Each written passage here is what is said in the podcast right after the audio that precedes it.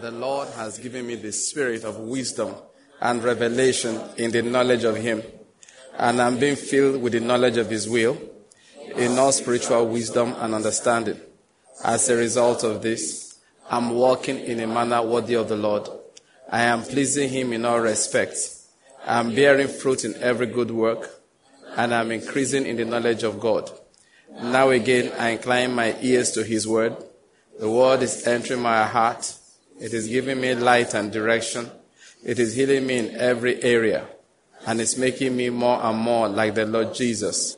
In the name of Jesus Christ. Amen. Amen. I said amen. amen. And that is precisely what you will experience this evening in the name of Jesus Christ. Like I say all the time, wherever you are joining us from, what you need to be able to receive the impact of everything we are doing this evening is to do what? Pay attention. Thank you. So do what? Pay attention. Just focus on this for the next um, uh, two hours thereabout while we teach the Word of God. And I can assure you the Spirit of God will enter into your heart in the name of Jesus Christ. All right, the Lord is good.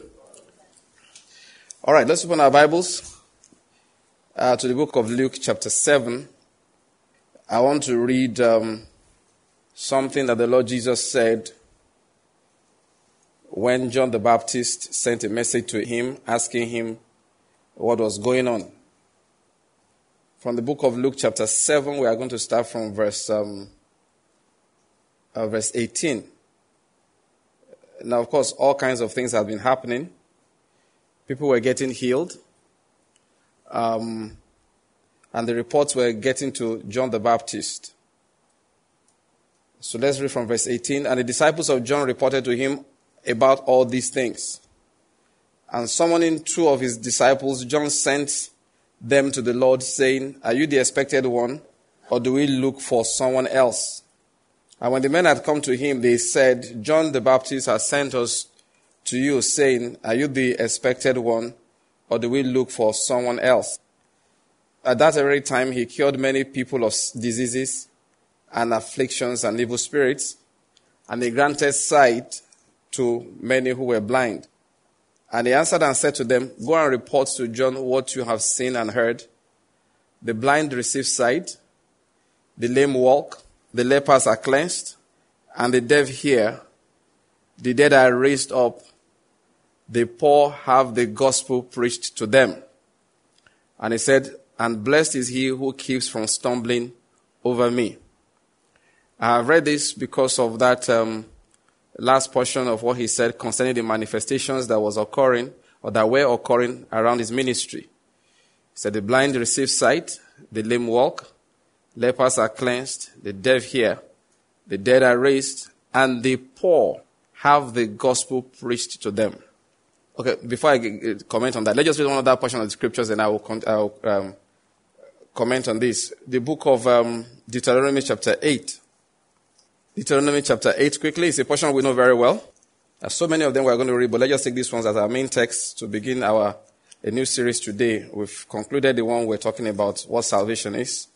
And it was somewhere inside that I said I would come on to talking about this. Now, where do I start from verse 8? There's so many things, uh, that's from that chapter 8. There's so many verses um, to read, but I want verse 18 precisely, but I'd like to take in context. Let's just start from verse 11, because my Bible has a break there. It said, Beware lest you forget the Lord your God by not keeping his commandments and his ordinances and his statutes which I am commanding you today. Lest when you have eaten and are satisfied, and have built good houses and lived in them, and when your herds and your flocks multiply, and your silver and gold multiply, and all that you have multiplies. He was saying, Beware, verse 14. He said, Then your heart becomes proud, and you forget the Lord your God, who brought you out of the land of Egypt, out of the land of slavery.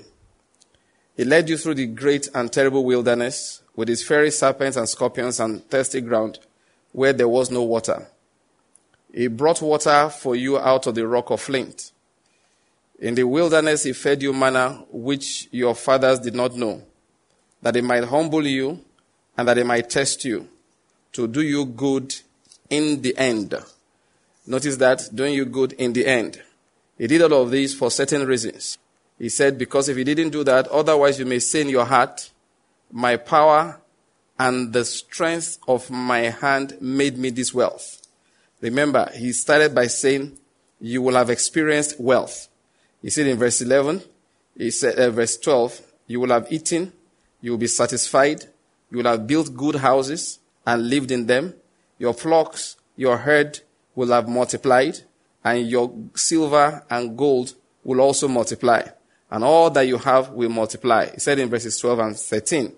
Now, the danger of that, he said, is pride. So he now said, because you will have experienced that if you are not careful, in your heart you will say, My power and the strength of my might made me this wealth. He said, But this is what you should be careful to remember. Verse 18. But you shall remember the Lord your God, for it is he who is giving you the power to make wealth. He was telling them this ahead. So he said he's giving you the power to make wealth. And why is he doing it? That he may confirm his covenant, which is swore to your fathers as it is this day. And it shall come about, let's just finish reading that portion. It shall come about that if you forget the Lord your God and go after other gods and serve them and worship, uh, worship them, I testify against you today that you shall surely perish. Like the nations that the Lord makes to perish before you, so you shall perish because you will not listen to the voice of the Lord your God. Now, this was the word of God to Israel through his servant Moses. Now, I was going to pass a comment on the book of Luke, chapter 7, the portion that we read. I wanted to say something. You see, the Bible makes it clear that there are three components to our being there's a spirit, there is a soul, and there is a body. All of them are important. They are components of us. And God has provisions to take care of each one of them. In fact, there's a work I'm uh, working on right now to let Christians understand that if you want to stay alive and well, not just to be alive and well, you have to take care of the three components. And you have to take care of them in that order. The most important one to take care of is the spirit, then followed by the soul, and then the body. Just as an aside, what the world does is to spend most of the energy on the body. They'll tell you about diet, about exercise, and your genes. That's what they talk about. Diet, exercise, and your genes. All of them things concerning the body. Occasionally they move a little bit into the realm of the soul, alright? But they never, ever get into the realm of the spirit. A few people try, but what they do is to spend years in meditation and looking at the edge, never getting into it. It's only in Christ Jesus you really can get into that spiritual um, angle.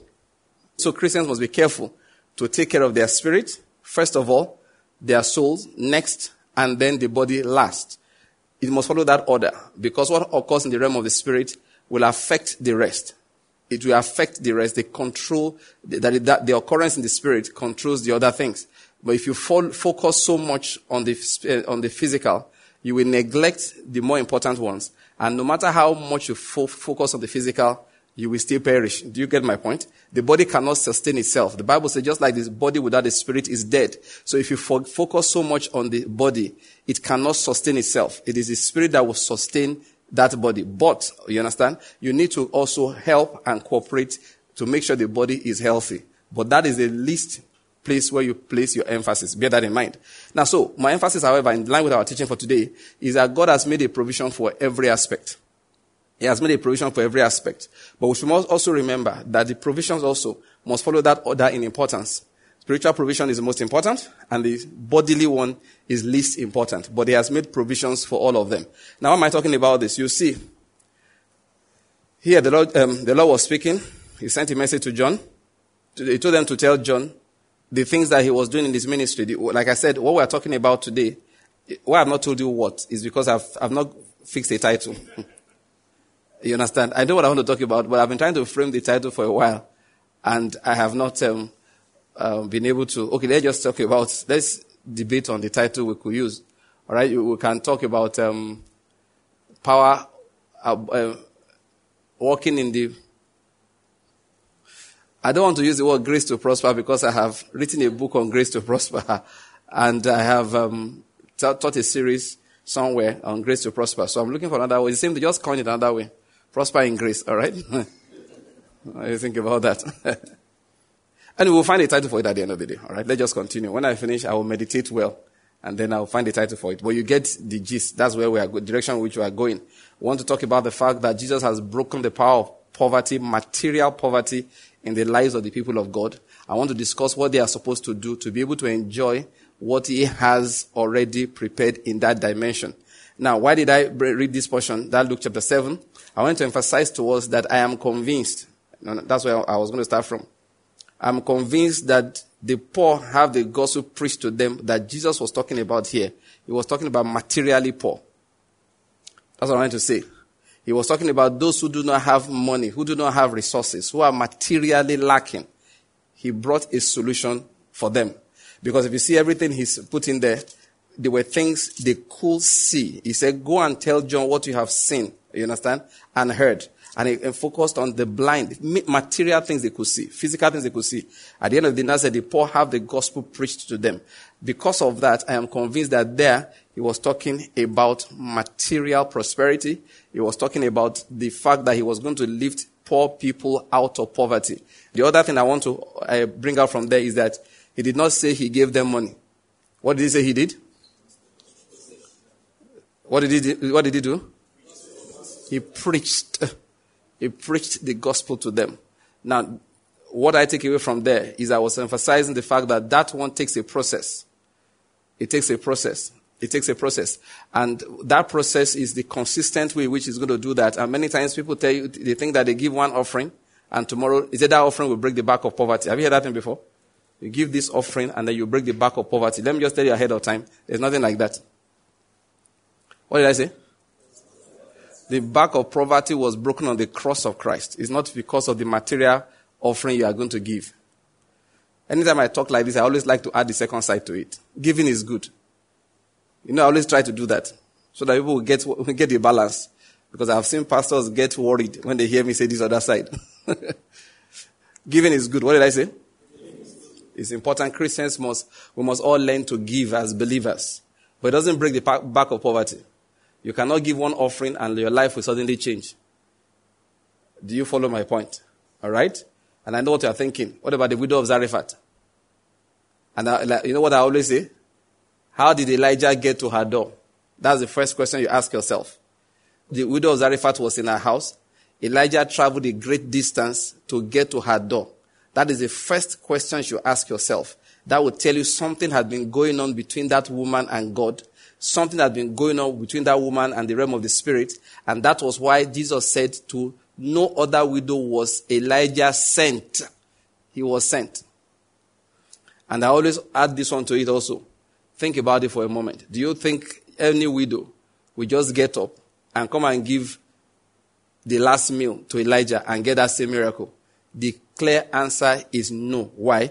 Elijah was not sent to the other widows. He wasn't sent to the other widows. So they should not expect that same thing. People sometimes tell that if you do what this person did, you will get what the other person got. Then go and take a, a, a mantle and strike the water. Whether the God of Elijah will open it for you. Your name is not Elijah. The God of Elijah is not planning to open that Jordan for you. Do you understand? Because the anointing rested upon Elisha. If that anointing is not resting upon you, you don't just go and, if you like, go and steal the one that belonged to Elijah. Where, the, from the wardrobe of Elisha. Take it, hey guys, if we do what Elijah, Elisha did, we will see what he saw. Which is how we preach it. If we do what he did, we will see what he saw. So go and sneak the mantle of Elijah and run to Jordan and carry all your friends and family and extended relatives. You understand? and strike it to cross. The river will not answer you simply because you are not Elisha. And the mantle, the anointing upon Elijah is not currently resting upon your head. You don't just copy acts. Do you follow? You don't just copy acts. There's always a spirit behind each act that people would do. There's always a spirit. It is a spirit you should copy. It is a spirit of faith. That is what you copy. Spirit of faith will bring forth different actions under different circumstances. There are different widows that God supplied for in the Bible. Elijah went to one particular widow and said, Give me your last meal. And the woman surrendered the last meal, and we know what happened after. But Elisha didn't do that. Elisha said, What do you have in your house? And what did the woman say? He said, I have, um, is it a jar of oil or something? He said, Okay, go out, go and borrow let's use our technology today in Nigeria. Go and borrow jerrycans and borrow plenty. King James say, borrow not a few, borrow plenty. And then lock the door. Then start pouring from the one you have into the ones you have borrowed. And the oil kept on flowing, multiplying. It kept on flowing until the woman said, Give me another jerrycan. They said, That's the last one. Then the oil stopped. I had a testimony of one, a testimony of one man, a minister of the gospel. Said there was a time he bought a bag of rice. And the bag of rice refused to finish. And they ate rice and ate rice and ate rice. And that time they were having a lot of visitors who would come to their, to their home and they kept on eating. I said one day the wife said, ah, which kind of abami bag of rice is this? You know what's abami? Go and, it's, it's a very spiritual terminology. Go and check it out. Anyway, she said, which kind of bag of rice is this? That day it finished. The day she said, this bag of rice, will it never finish? That day it ceased. It's the same man who I told you, I was listening to him teach. Say he traveled to go and visit his uh, family, his own parents. He was a young married man. And as soon as he got there, the mother was very happy to see him. He had his wife and I think a little baby. So, the, the, the, of course, they came to spend a short holiday with his folks. And the mother was said, ah, I'm happy you have come because we don't have water. So we're using your car to go and fetch water. The man said, ah, you know the amount of water that my presence in this house will require because of the little child. So he said, he told the mother straight, water will flow today. Pipe-borne water. It will flow today. And the woman laughed, the mother laughed. Said, listen, this is a part of this city we live in. In fact, if the water corporation wakes up and starts supplying water today, this is the last place they will remember. The man said, just, just to the mother, don't worry. Water will flow today. After everybody went to sleep, he began to pray. He began to pray. He prayed and prayed until the, the tap began to whistle. You know when water is rushing down, starts blowing air, you hear the whistling. Then a few drops of water came out from the tap and ceased. So he pursued the water into the compound. He was inside the house. He went out to the open and continued the prayer as if to drag the water back. After a while, the tap began to flow and it was flowing steady. Then he woke everybody up, come and fetch water. And they began, and they fetched, you know this kind of water you fetch everywhere, fetch in the spoon, fetch everywhere. Remember when we were young those days? you know, have a bath in a bathtub for what now? We'll block the bathtub and fill it with water. That's what we used to do were children. Block the bathtub and fill it with water. It was a reservoir. Because water will flow maybe like twice a, a week. Things like that. So he said they filled everywhere with water, including, well, all these are, these days we use um, uh, plastic tanks. Those are, they used to use aluminium tanks. So they had an aluminium tank in the house. They filled, filled it up. He used to have this cover, so he told them to check it. They looked. It was full. He said, All right, I'm going to stay here for some time. When I'm going, check it again. So they locked it, and they were using water normally. The day was about to leave. His wife was in the car. His baby was in the car. He said, Oh, one last thing. Open the reservoir and check. They opened the reservoir, it was still full. He had been there for nothing less than five days. They, they opened the reservoir again, and it was still full. And he left. And I think he finished shortly after that. Listen. Things like that happen. Amen? Amen? Let me just pray for you. They will happen in your life. Amen. They will happen. You will see it. Oh. You will see it. Please let me, can I beg you for something? I want to start, start sharing testimonies with me. Stop me and tell me a story. Eh? The, let's, the word works. Amen? Amen? The word works. God works wonders. He does things that will make people open their mouths in wonder. R. W. Schambach defined wonder. He said, What's a wonder? He said, Whatever makes people wonder. That's a wonder. God does, you start wondering what happened. God does it.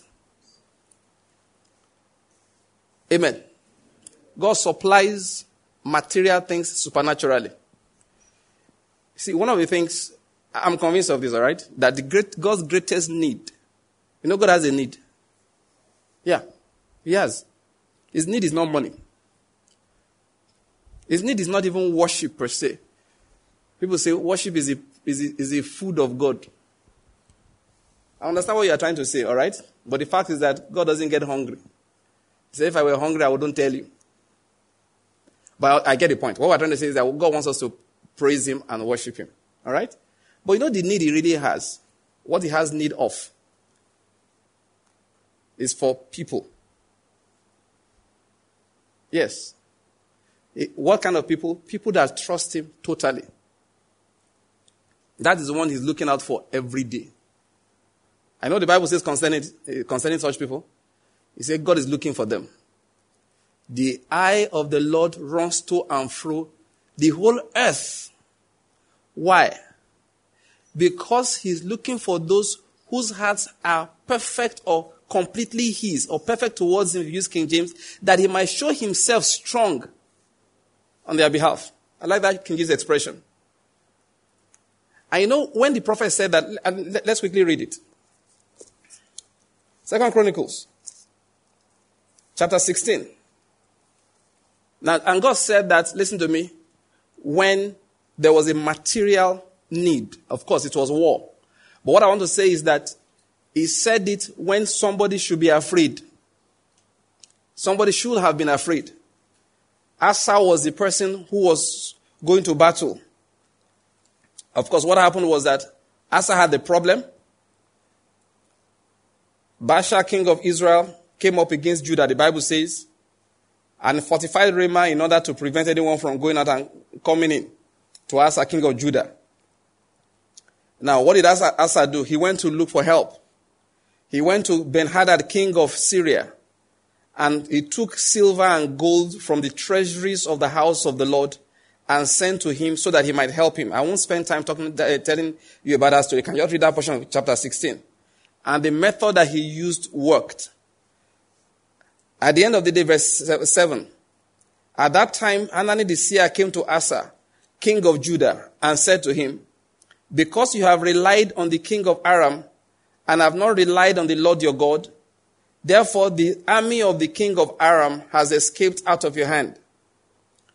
Were not the Ethiopians and the Lubim an immense army with many chariots and horsemen? They were an immense army. Yet, because you relied on the Lord, He delivered them into your hand. For the eyes of the Lord move to and fro throughout the earth. What is He looking for? That He might, pardon me to read King James here. He said that He might show Himself strong on behalf of those whose hearts are perfect towards him. Let me read New American Standard. He said that he may strongly support those whose heart is completely his. That's what I wanted. God is looking for the opportunity to show that he has power. He's looking for that opportunity. Till today, he works miracles. Till today, he supplies supernaturally. What he's just asking for is that will your heart be his completely? That's what he's asking for. That is the need he has. People who truly trust him. What Satan and the world tries to do is to take our attention away from trusting God. What Satan and the world tries to do is to have us focus on economic analysis. Somebody's making a decision. He says, for the future of my children. And you ask the fellow, where is faith in this matter? The God who helped you out of poverty, He raised you. Your parents were average or poor. He raised you. Today you have so much money, you can get up and buy tickets for a family of six and travel to any part of the world. Then suddenly your eyes, you know, when you were in school, you prayed for God to help you. When you left school, you prayed to get a job. You prayed to start a business. Then God has broken through upon you, but you've forgotten that you prayed. And sometimes we do forget. One of the greatest disciplines in Christianity is to be able to remember. Forgetting is so natural, God had to give a commandment concerning remembering. You hear what I said? Forgetting is so natural. He had to give a commandment that people should remember. He said, Thou shalt what? Remember. Anytime God gives a command, the opposite is natural. If, if he says, Thou shalt not steal, watch out, stealing will be normal. When he says, Thou shalt remember, it means that forgetting is a natural order of things. I hope you're getting my point here. So people tend to forget. So, okay, how do I now take care of my children? First thing I do is to forget the God that raised me up. I will remember that, or I will start thinking that He can retire. That, you know, the other day, was it on Tuesday? We explained that chance is not God. Chance is not God. Because people start thinking that the reason why I prosper today is because of chance. So I'm not sure that chance will occur to my, with my children. So I start taking steps to ensure that their future is secure. And then look into the steps they are taking, no faith in it. No faith in it. And let me remind you of something. What did Asa do that was wrong? He took things that belong to God. Do you get my point? He took things that belong to God and used it to look for help. One of the ones that make me, you know, that just alarm me sometimes. When I see the way, you know, you know, some women are very funny. I will say these things. There's no point talking behind. Let's say it in front. Everybody will hear it. You know, some women are very funny. If a woman comes to greet their husband three times, they are jealous. Uh, my husband, though, it's not as if I'm suspecting you. I'm just wondering what is going on.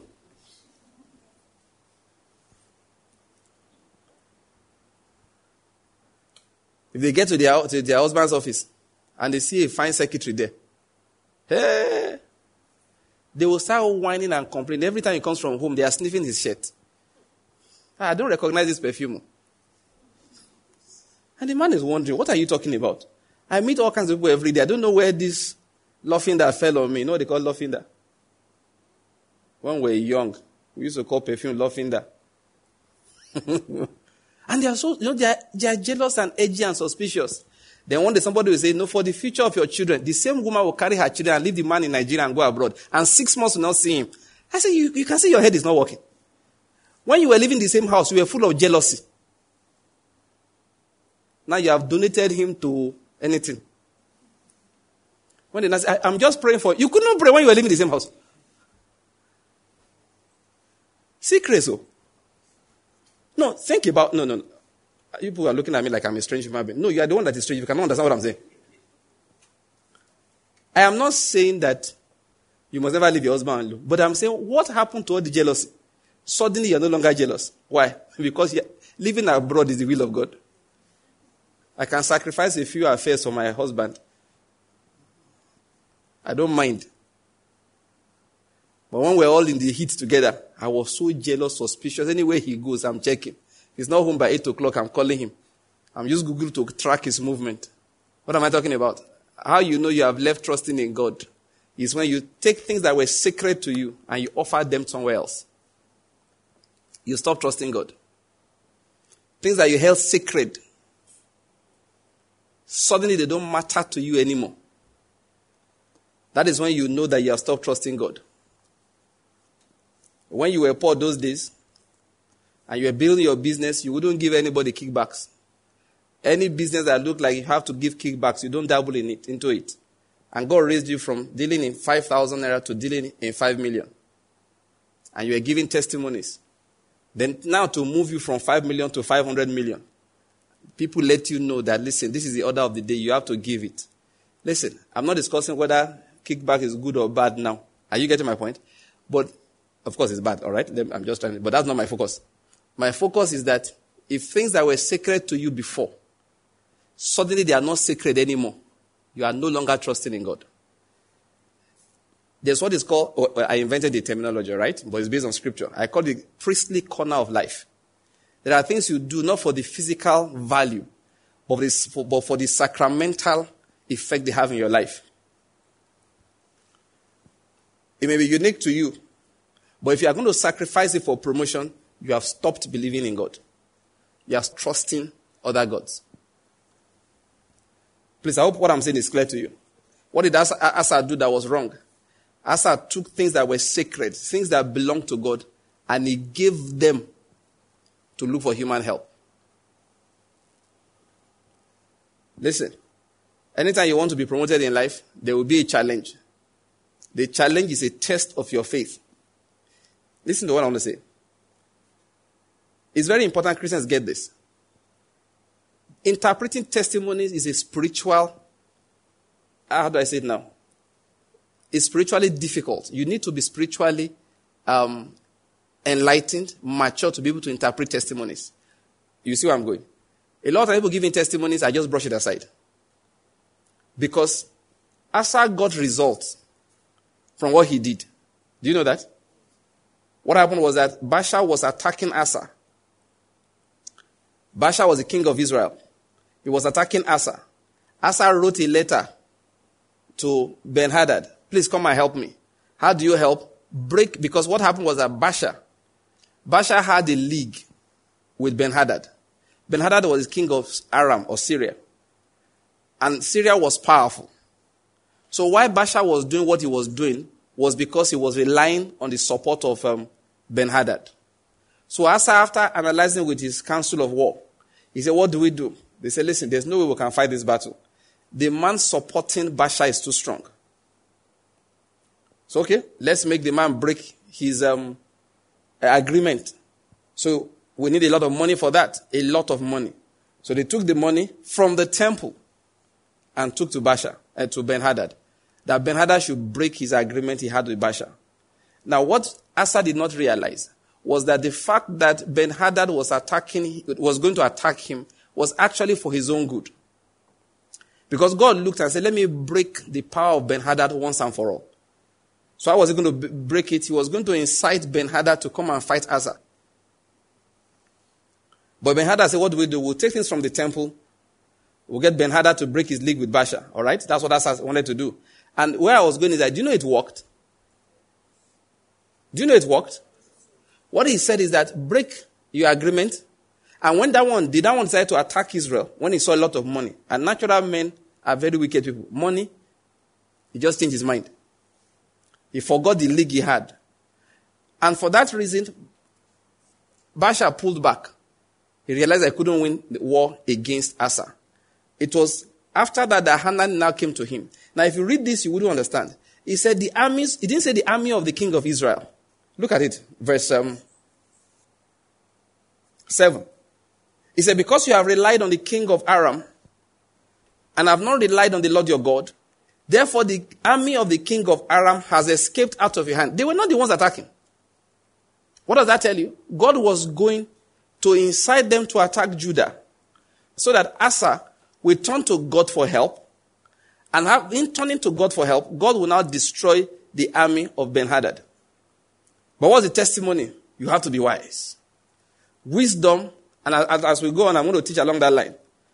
When people are teaching you worldly wisdom, many times they are sending you into bondage. You don't realize it. And they'll be telling you it works. That's why I said analyzing testimonies requires spiritual intelligence. You have to look carefully and say, wait, what really worked? The testimony was you are, you are giving to me. Are you sure that's exactly what God wanted you to have? Because in this case, he got immediate deliverance at the expense of things that were precious to God in his life. And what happened? He went into bondage. What God wanted to give to him was total deliverance. Now, I began that by, by saying that when you are going to move to a higher level, there will be tests, there will be trials. Attempts to, look, they'll tell you, uh, you remember what I was saying earlier? You are doing business at 5 million naira level door, a door will open to move to 500 million. Do you know what the temptation will be? Things that you never will have agreed to do. They will tell you to do it now. Let me just tell you ahead of time. Just refuse. And it's easy to refuse. You get my point? Manage the level you are in right now. And understand that what, what, what is going on, the, the battle going on is not about financial prosperity. It's about the integrity of your faith. And the closer you walk with God, the more important what appears like small things become. The closer you walk with God, there are things that other people will do. God will say for you, don't bother. I gave you testimonies of uh, different one of our brothers here, who the Lord make it clear to them two different ways. You cannot bet against the naira. Uh, uh, other people are buying dollar and keeping and making money. But God said, no, for you, you can't. One of our brothers he said when he, when he told his wife, his wife said, if you try it and God catches you, there are little things. Listen, for, for you know, one thing about Christianity is this. I said, the closer you walk with God, the more important things that appear like little things other people will be to you. There are people that God will tell. Never, that is, doesn't even have to say it loud. You just know. This business I'm doing, I'm not I am not giving anybody kickbacks for anything. And the day they want to test you on it, it will be the day your business will be moving from 10 million naira turnover in a month. So you're going to now enter the big leagues of dealing in billions. And it will be tempting. Tell them, I like it where I am. It is not about money. You are asking me to take from the gold and the silver of the temple. That is a problem. Leave it like this. I will manage where I am. If God really wants to lift you to another level, He will lift you to a point where you will now be the one opening doors for other people. Not the one that people will be negotiating with that, uh, come, let's do this one for you. It will now be you that will be doing it for other people. But before it gets to that point, you will make sure that you cross each hurdle without losing your faith. As I should have known. The help from Ben Hadad is good, though. I can ask him for help, but I will not take anything from the temple. I won't take anything from the temple for him. I'm sorry. And Ben Hadad was saying, leave it now. We are going to attack you. He said, eh, be coming. Then, like Hezekiah, what do you do? You dive into the temple and say, These people are plenty. Then God will arise and tell you, You will not have to fight in this battle. He told Jehoshaphat. Like he told Hezekiah, Don't worry. He will run back the same way he came. And an angel will go at night and kill 185,000 Assyrian soldiers. He does that. I began by trying to explain to us that God is still working miracles still today. He's still working miracles. He's still working miracles. He's just looking for people whose hearts will be completely His. I know I went into that. All right? So, you know, sometimes when you are preaching, you say many things. You, you know, if you know where I started from, it's so far away. Okay, let me remind you, you are, you are lost now. I can see it in your face. say, help me. Yeah, we know we began by trying to explain something. All right? That God wants people to prosper materially, amen? But that when He blessed um, a, a, um, the widow of Zarephath, it was not just because of one offering. I was trying to emphasize that there's a process. Remember that? Yes. So the poor have the gospel preached to them. There's a reason why he chose that. The blind see, the lame walk, the dead are raised. But the poor, what do I do? I preach the gospel to them. And bear something in mind. It shows you, therefore, that one of the reasons why they are in poverty again is because of lack of accurate spiritual and material information. Bear that in mind. Well, as we go on, we'll explain it. One of the reasons people remain in poverty is because of lack of one, that adequate one spiritual and two material information.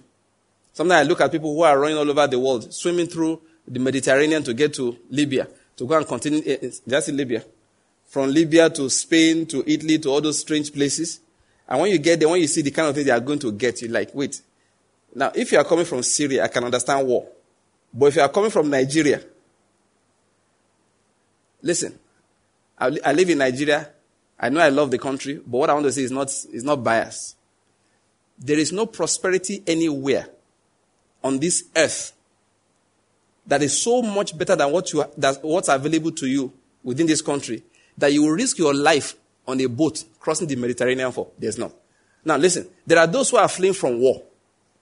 I can understand. If they are shooting and killing everybody around you, in Nigeria, they are shooting around you. There are so many peaceful places you can go to. True of us? A lot of people you see in Enugu now from the north, that's what happened to them. They relocated because of trouble up there. I'm saying there are so many opportunities that it is not enough for you to risk your life to go through the Sahara Desert. No, we hear of those who, who who drown in the Mediterranean, who are rescued by their coast guards and all of that.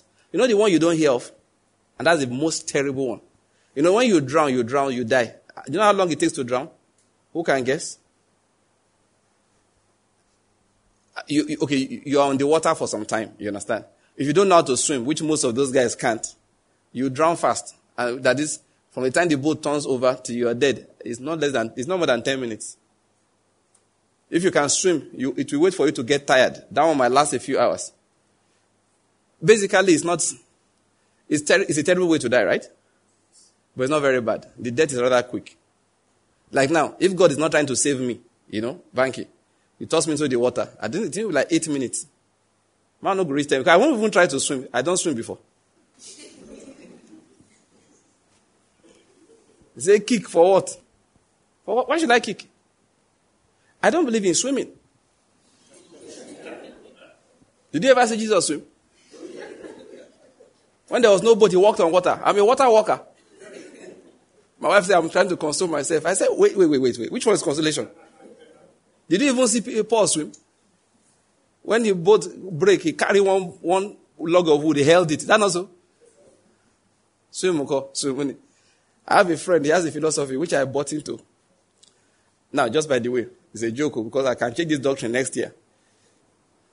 My friend and I, when we were in school those days, when our friends would go to the, the, the sports complex, to the swimming pool to go and swim. So here and I will say, oh boy, if God wanted us to swim, He would have given us gills and given us fins. and since He's not given us any of the two, it must be His will that we remain on dry ground. So we'll go to the swimming pool and sit down and be watching our guys dive inside water. Say, no, it's not the will of God. the Lord is good. Like I said, that's just a joke. But the point I'm trying to make is that if you want, if you are going to drown, it's relatively fast. You know the real painful death that many of these our people are experiencing, people don't know. You know the real one? Thirst. They get stranded in the Sahara desert. That one is torture. You'll be alive for a few days. You, you will feel your throat turn to sandpaper. Your mouth will glue. You will not be able to spit. Your kidneys will shut down. The sun will roast you well. The scorpion will now be nice, sting you at night, and you'll not die. You now ask the scorpion, Where were you for three days?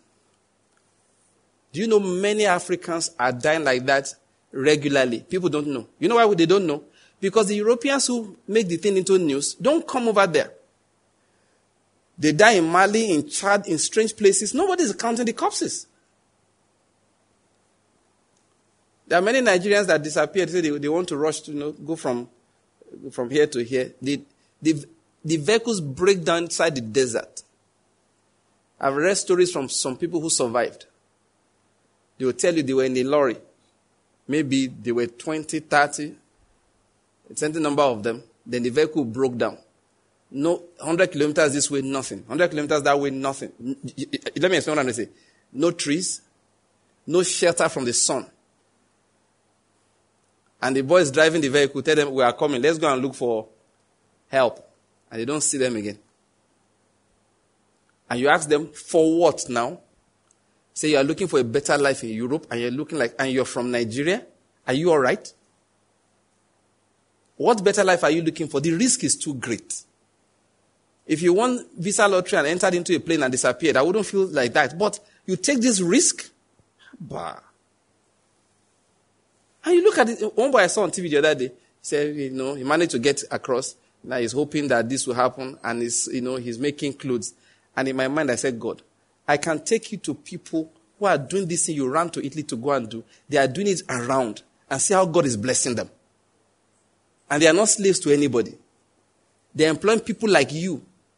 I looked at him and said, Who bewitched you? That's where I'm going. That, that's where I began this from. You know what? They have a lot of wrong information.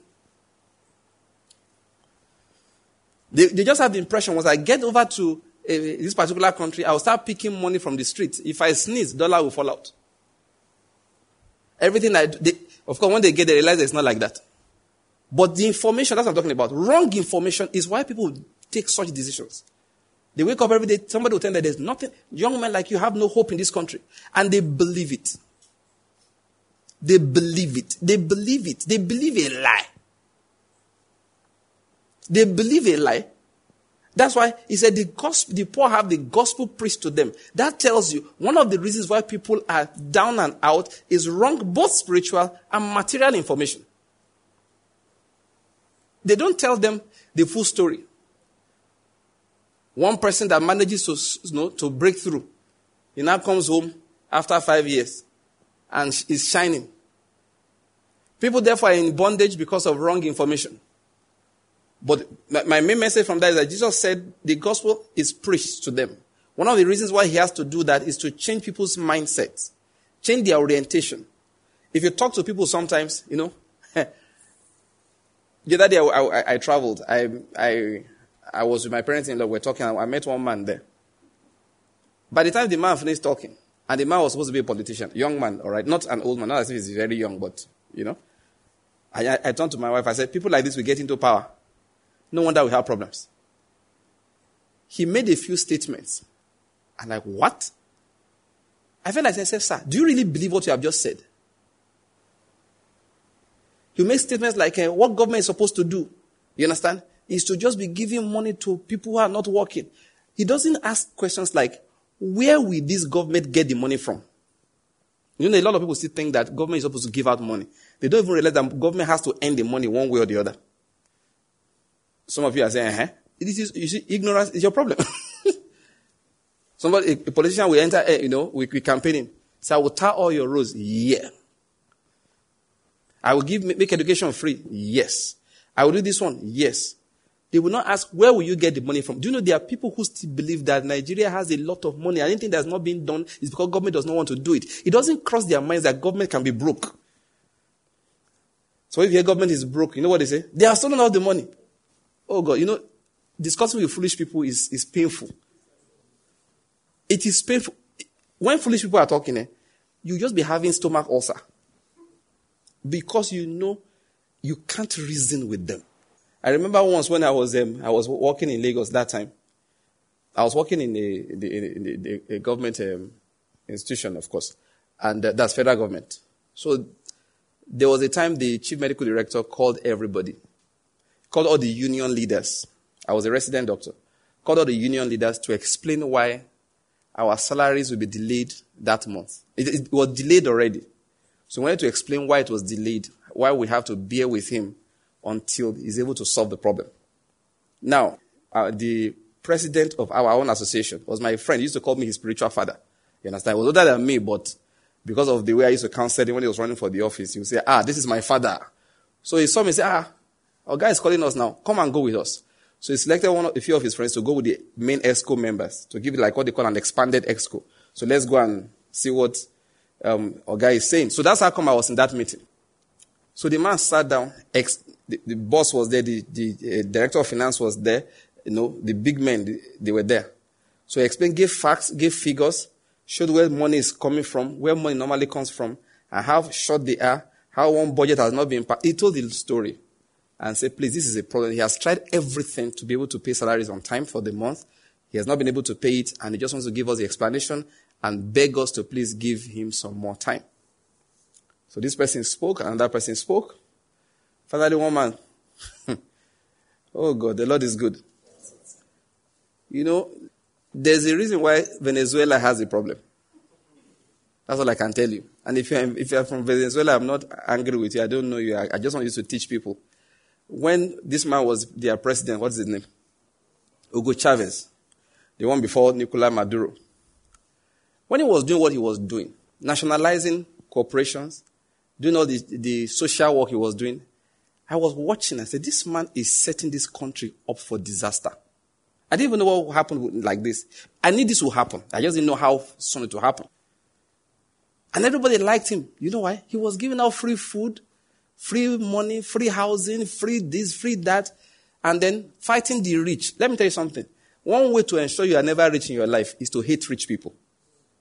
Once you see a rich person, just make up your mind he's a thief. You will never prosper. I'm not joking, no. That you are ang- you are just ang- you don't know him. Oh. Just that you saw the guy, he's young, he's 45, thereabouts, and he came with a car in a car that you know he bought for 45 million naira. You just look at him and say, rubbish, his father is a thief. God will remove your ability to prosper. And I'm not joking. So better stop that nonsense. This man attacked the so-called wealthy, blamed them for the poverty of the poor. That is because they are milking the poor. That's why they are rich and the poor are poor. What I've just told you now is a, is a satanic mindset. Is a satanic mindset. If you have that mindset, you are in trouble. That is why you are going to have problems in life. Because you don't know anything. One day I was watching Oxfam and Co. talking on TV. They were, they were blaming the corporations. They are the reason that the, the man showed them something. That, that the gap between the rich and the poor is widening. One big, one man from one big corporation, he pointed facts and figures. He said, but check what you are trying to tell us now. All right? He said, he said, let me balance it for you. He, he said the gap between the rich and the poor, I can't remember the dates, but let me give you an example. That the gap between the rich and the poor, let's say in 1945, all right, was, let's say, let's just say 10 kilometers. Do you understand? Okay? They now wanted to say that this was around 2000, the year 2000. Okay, about 2010. It's like in the year 2010 now, the gap is no longer 10 kilometers, it's 100 kilometers. Look at you rich people, you are very, very wicked. That's what they were saying. Oxfam, the charity organization, they were speak, say, say, speaking like that. The man pointed out something. He said, wait, let's look at where the so-called poor were in 1945. They were on ground zero. And the, the rich were 10 kilometers ahead. Are you getting me? He said, but now, they are not, the people that are not on ground zero, the so-called poor are no longer on ground zero. They are on level, let's say 50. It's just that the rich are now on level 500 and something. So the gap is wider. He said, but are people poorer? So that was my first time of looking at it from another angle. That some people are just angry with the rich. Why are you this rich? They do not realize in the effort of some of these rich people, you understand, to become rich, they forced many people to work. They created industries, created corporations, dragged a lot of people out of poverty, but then became exceedingly wealthy. But the so-called poor are just angry. Why should you be that rich and I'm not that rich? So in the process, you know what they do? They knock off the rich, everybody goes back to ground zero, and they're happy. Because we are streaming this, I will not say the name of the country, some people call it, they call it one particular European country type of capitalism. That capitalism comes in different types. The American capitalism is that if you have, we are both farmers, you have 10 cows, I have five. I will look at you out of envy. I will work hard. I will pray to God that may God give me five extra cows so that you and I have the same number of cows. How many is that? 10, 10. He said, but this other kind of capitalism, I'll look. I said, may God kill five of your cows so that me and you will not have the same. the Lord is good. Listen, when Venezuela was doing what they were doing, my wife can testify. I looked at them. I said, this thing people are doing, it will backfire. The man who did it, you know why he could do that? They are a major oil exporter. And crude was going for over a hundred dollars a barrel so he could afford it. Then he became sick and died. Very smart guy. Hugo Chavez became sick. He died. Nicolas Maduro took over. Price went down. It got to a point oil was selling for minus three dollars a barrel in America. It was so bad that they will give you money to carry it and go when COVID hit. But before that time, it went down. It went down. Before then, all the rich people, they had gone away. He had nationalized their country, so the country became exceedingly poor. So the so-called poor people that he was trying to force them to be rich by handing out things to them, everybody is now poorer than when they started. Now, there was a story I was going to tell when I went to do that story. What was that first story? Yes. So that day we sat in that meeting. They now took Nicolai Maduro, one man there, were one of the leaders of the junior staff. All right? I, well, I didn't want to say that before, but let's get the information correctly. Because education is important. You don't have to be senior staff to educate yourself. Please, I beg you, educate yourself. When people are not enlightened, talking to them eh, is, is annoying. I, I, I don't mean you must have a PhD. Just know where Naira comes from. Just know it can finish. That's what I'm saying. Understand why it's sliding against the dollar. Know what they used to call gold standard money and what they now call fiat money. Just be aware. What is the stock market? Why does the stock price go up? Why does it come down? Just know little. You don't have to have a degree. Once my wife and I were talking, I mentioned money. She said, I still remember where that day. She said, my husband, I want to ask you a question. I said, what? He said, where did you learn these things from? She studied accounting in university, so she understood it. She said, I had to go to school to learn these things. You, where did you learn them from? Because I know you went to university and studied medicine. I went to university and studied accounting, so knowing money is understandable. Where do you get it from? I read. I thought I say I read. And I remember understanding money, I read that one from um, Encyclopedia Britannica, I remember. That was where I studied that. Read. What did I say? Lack of information makes people poor. It makes them take decisions that ruin their future. I've seen people who just believe that if you go abroad, your life will just be good. And you ask the fellow, what are you doing? Nothing. Remember Frank Donga? Professional. Go and get that. He's a, it's an old video now. The guy makes comedy skits. He went to the embassy. He said, what do you do? He said, I'm a professional. Anything. You are a professional. The woman said, why do you want to go to my country? He said, abroad is a place Abroad is a place that when you get there, your destiny will not be the same again. Your what? Your destiny. He said, Your destiny will go from this level and you go to another level. The, the, the interviewer was looking at him like this. He said, When you get to America, he said, he said, How long do you intend to stay? He said, Not long. Soonest, I'll be back. How long? He said, Soonest. He said, I have things doing here. He said, America is a place where you have to know all those people Martin Luther King, um, Abraham Lincoln. The woman asked, said, Excuse me, this is the British embassy. The guy said, Ah, okay, you can still give me that one too. I will still come back.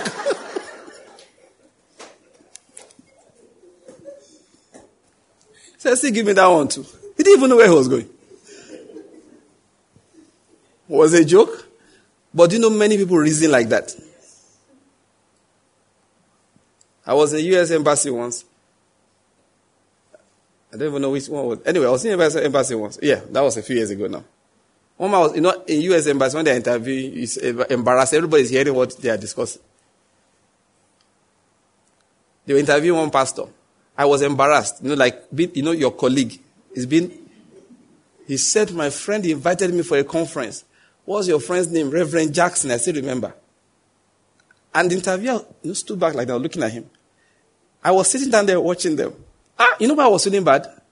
He didn't know he was being defrauded. I've gotten those mails. They invite you for conferences that don't exist. He wasn't even aware of it. Of course, the woman looked at him, denied the visa, Oga, no vex, go back to your church. He was a pastor. Ignorance is a terrible thing. You will defrauding, you won't even know. You'll be making decisions. Frank Donga said, I will, you know, it was a joke. Say, I'll be back soonest. What do you do? They don't know. People want to go abroad. They don't have any plans. Huh? They don't even have a, you know, like, okay, when I get there, what do I do? Because many of the things they end up doing when they get there, if they had done them at home, home will have smiled upon them too. Well, I'm saying many things. Let me finish that story, which I have not been able to finish for the last 15 minutes. Then I'll now get back to what I say. So this man displayed ignorance that was embarrassing. That's what I'm talking about it. He got up and said, All this is we are saying. How much money are we talking about?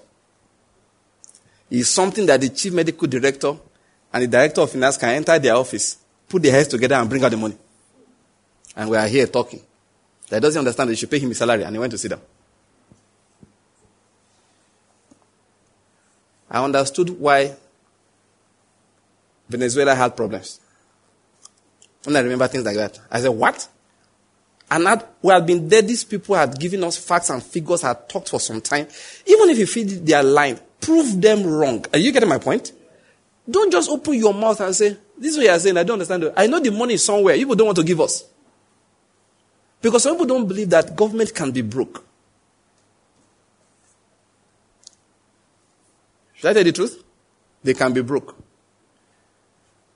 They can be broke. American government can be broke. Currently, Nigerian government is broke. In fact, American government technically is bankrupt. Technically.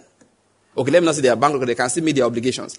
They are during the COVID crisis, their death, their death um, burden, I think it crossed three trillion dollars. A lot of the money they are owing to China and other people that bought their bonds. Most of them, thank God, domestic debt.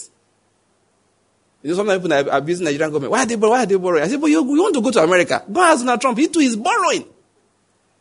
This life is a life of bo- those guys can borrow. Governments can be broke. People don't have enough information, they make certain decisions. When people are telling you, come and make money, least you can do ask how. Today, a friend of mine came to me one day, said, Banky, ah, there's this thing that's making money. I said, what is it? He said, my sister in America introduced me to it. I said, eh. Now, I have a, a, a command from God. If the only thing something will do for me is make money, I don't get involved. I don't care how big the money is. If all it will do is make me money, I don't get involved. It's a sin if I do. if I cannot find the productivity that's going into it from me, and I'm going to bless people around, where, where money will be a side, you know, a side effect. If it's like just do it to make money, God will, I know, let me not say more than that. Me and Baba God, we have issues with that. My friend said, it's, it's making money.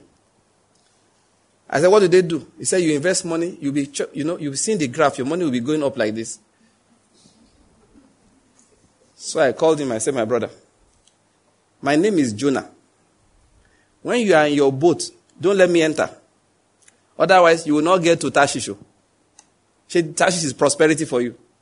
He said, I have told you. I said, yes, thank you for telling me. But me, I'm not joining your boat because I will drown everybody. I did not even know that they were planning to drown. and I know my friend is a bragging man. You know, he's the kind of person that will brag and say, oh boy, see the 10 million I just made. I told you that I didn't join. Once he stopped talking about it, I knew, I knew, the, I knew things were bad. You remember the days of MMM? All your friends that were making money from MMM, once they stopped talking, you, you know, you know, Mavrodi don't die. no, you knew Mavrodi was dead. Mavrodi had to be dead. My friend stopped talking, didn't tell me anything about it again. Then one day, I read, I read a lot, especially, you know, current affairs news. I was reading BBC. Then I clicked some, on something, and there this report. I ran to their podcast, downloaded all the reports, and took them out to listen. And I found out that that woman, one company led by one woman, just defrauded the globe of over $5 billion. And my man's money was part of it.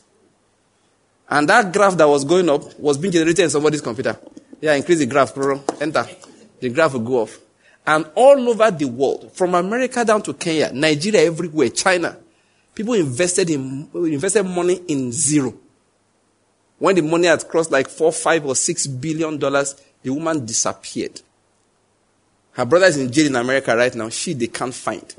They believe that she has changed her face through cosmetic surgery, has disappeared into one corner of Europe, and she and her mafia friends have shared the billions of dollars. and my friend's graph is still high up there. At least, this man was, I said, what are they doing? Ask questions. MMM said, eh, eh, get help and provide help. I said, are you mad? Listen, you know, there are things people do. You just said that you're a glutton for punishment. Since I was in university, there was a time we were doing, eh, they were doing plan well. There was a Umana Umana in, in, in Port Harcourt. There was monetary. We have seen these things come and go. There were times in time in school people were selling bonds. So from those early days, I learned about pyramid schemes. So when an adult still falls for a pyramid scheme now, I just make up my mind one or two things.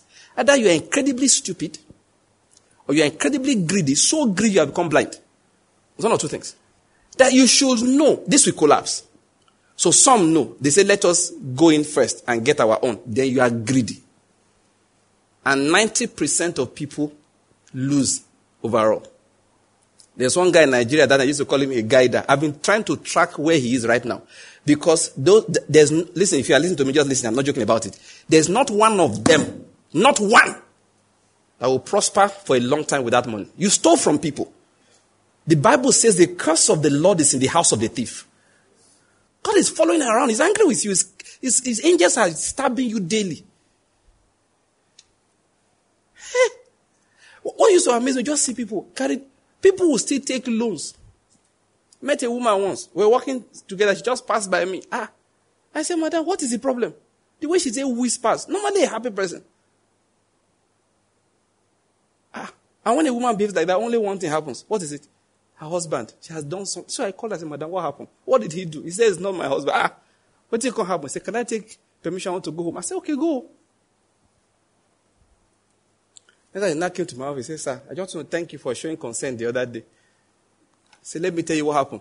When I heard it, I remember the question I asked her. I said, People like you, your model is still in the market. You know, usually you have an old model. I, I, I said, I said, do they still make you? Somebody told you bring money, and every month I will give you 40%, and you give the person money. I was like, wait, excuse me. wait, wait, wait. Somebody told you bring money. And every month I will give you 40%. And you believed? Not only did she believe, she put other people in and personally guaranteed one of them. You know, I shook my head. I said, No, I don't get it. You believed it? You must have incredible faith in the kindness of natural man. Yes.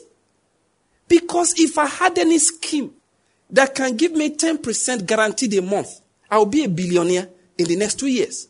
I will walk over to a Guaranty Trust Bank, Zenith Bank. I will mortgage my father's house. Do you get my point? I will go to our Igwe of our village, mortgage the whole village. Me and him. I say, Igwe, don't worry. When we finish, we'll go buy Atlanta. These banks will give me, okay, let's say just a hundred million naira. And I will give myself and Igwe 10 million naira. Sorry, just 10% to 10% to. I will give us 10% a month, which is how much? 10 million every month. All the banks you collect from me is less than 20 million at the end of the year. If I can negotiate well. So in two months, I'll pay them the interest for the year. So if somebody walks to you and says, I will give you 40% a month, you should know he's lying. Because he's not a kind person. I see them in this building. See them there. When you are climbing up, see them every, you see them. Telling people how to make money. They can't even sit in an office. They're on plastic chairs under the canopy. You know the staircase they did there? I said, look, if somebody sees you down here, he's not a man of God. If he was a man of God, now you can say, okay, Elijah can be in the longo. Okay? But you want to teach me to make money, you can't even make it. If you will make it, just your small, small boys and girls should be inside offices, swiveling on chairs. Not hiding on my staircase. And I will give you money. He said the poor have the gospel preached to them. A lot, the majority of people are poor. They have no, even natural information, they don't have it. Natural information, they don't even have it. They don't, that is natural information. They just be jobbing them. When I see the way people lose money,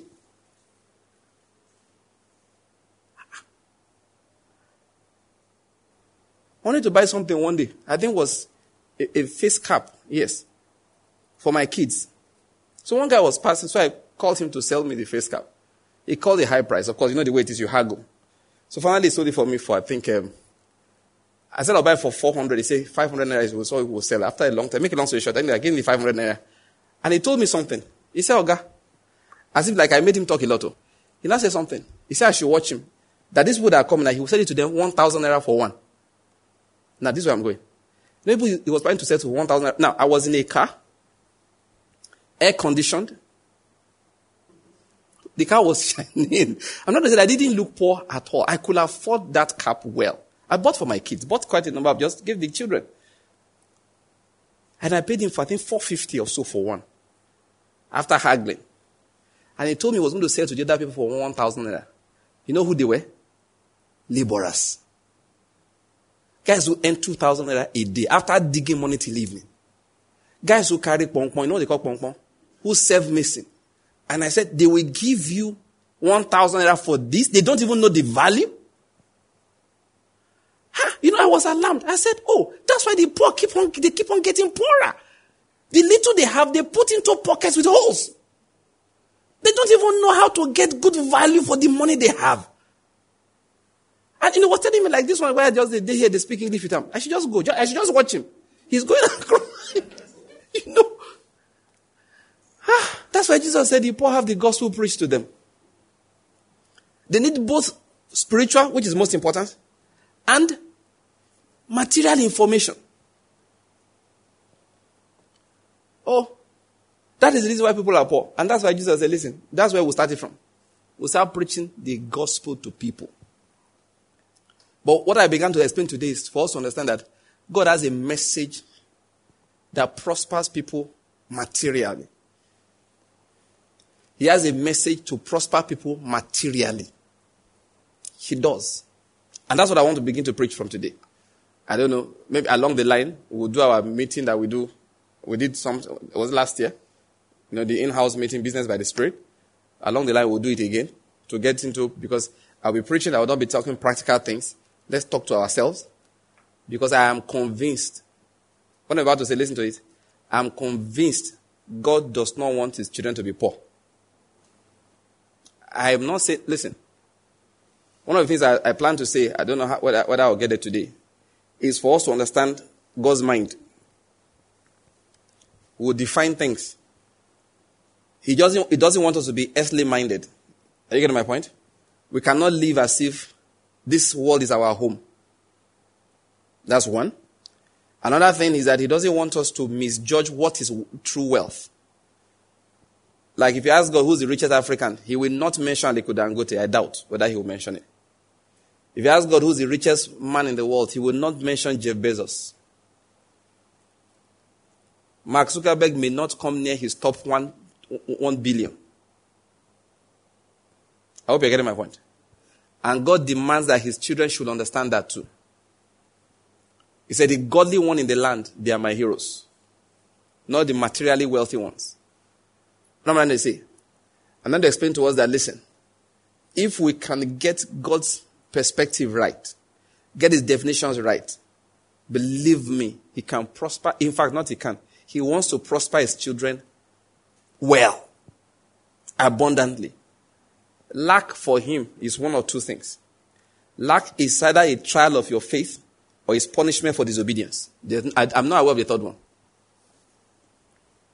Is either a trial of your faith or a punishment for disobedience. It is not the perfect will of God. You have to read people like Paul, they were apostles. So he will tell you, as Paul, yet making many rich. Paul understood that if I'm lacking anything, it's so that you can be rich. He said, Yet you look at it apparently, death works in us. He said, Why? So that life may work in you. That is, there's nothing I'm doing here suffering like this except that I need to bring the life of God into your environment. So I take this beating for the sake of Christ. But if I settle down home, I didn't have to come here. By the abundance of revelations that have been given to me, lack won't be my portion. So every time I suffer lack, it's, it's a mission. It's a mission. It's a mission. It is something I'm doing specifically for the will of God to be done in your life. Sometimes God perfects the author of salvation through sufferings. Jesus is the main author of salvation. Paul said, whatever is lacking in his sacrifice, I'm putting it in. That is, I go around preaching that gospel. For that reason, I endure poverty. After all, um, Jacob, uh, Caleb, he believed God. Joshua believed God. But they both stayed in the wilderness for the next 40 years. Why?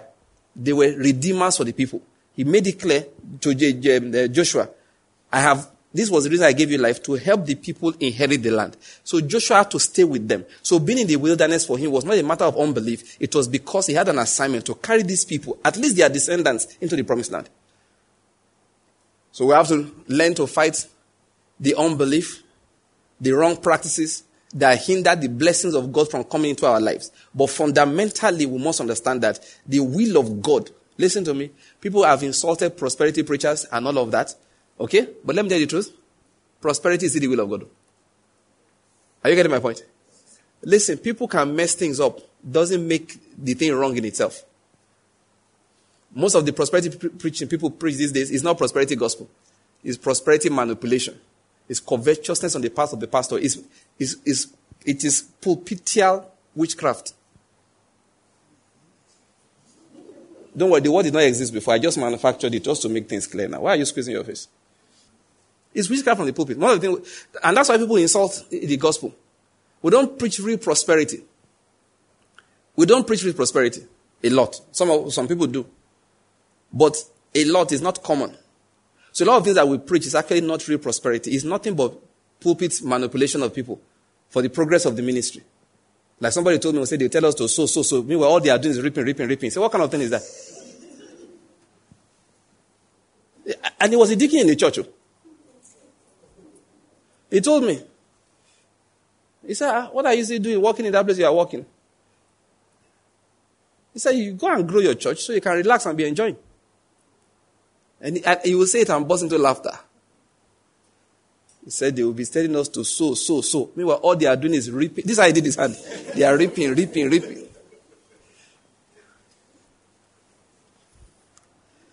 That is what gave the prosperity gospel a bad, you know, a bad name.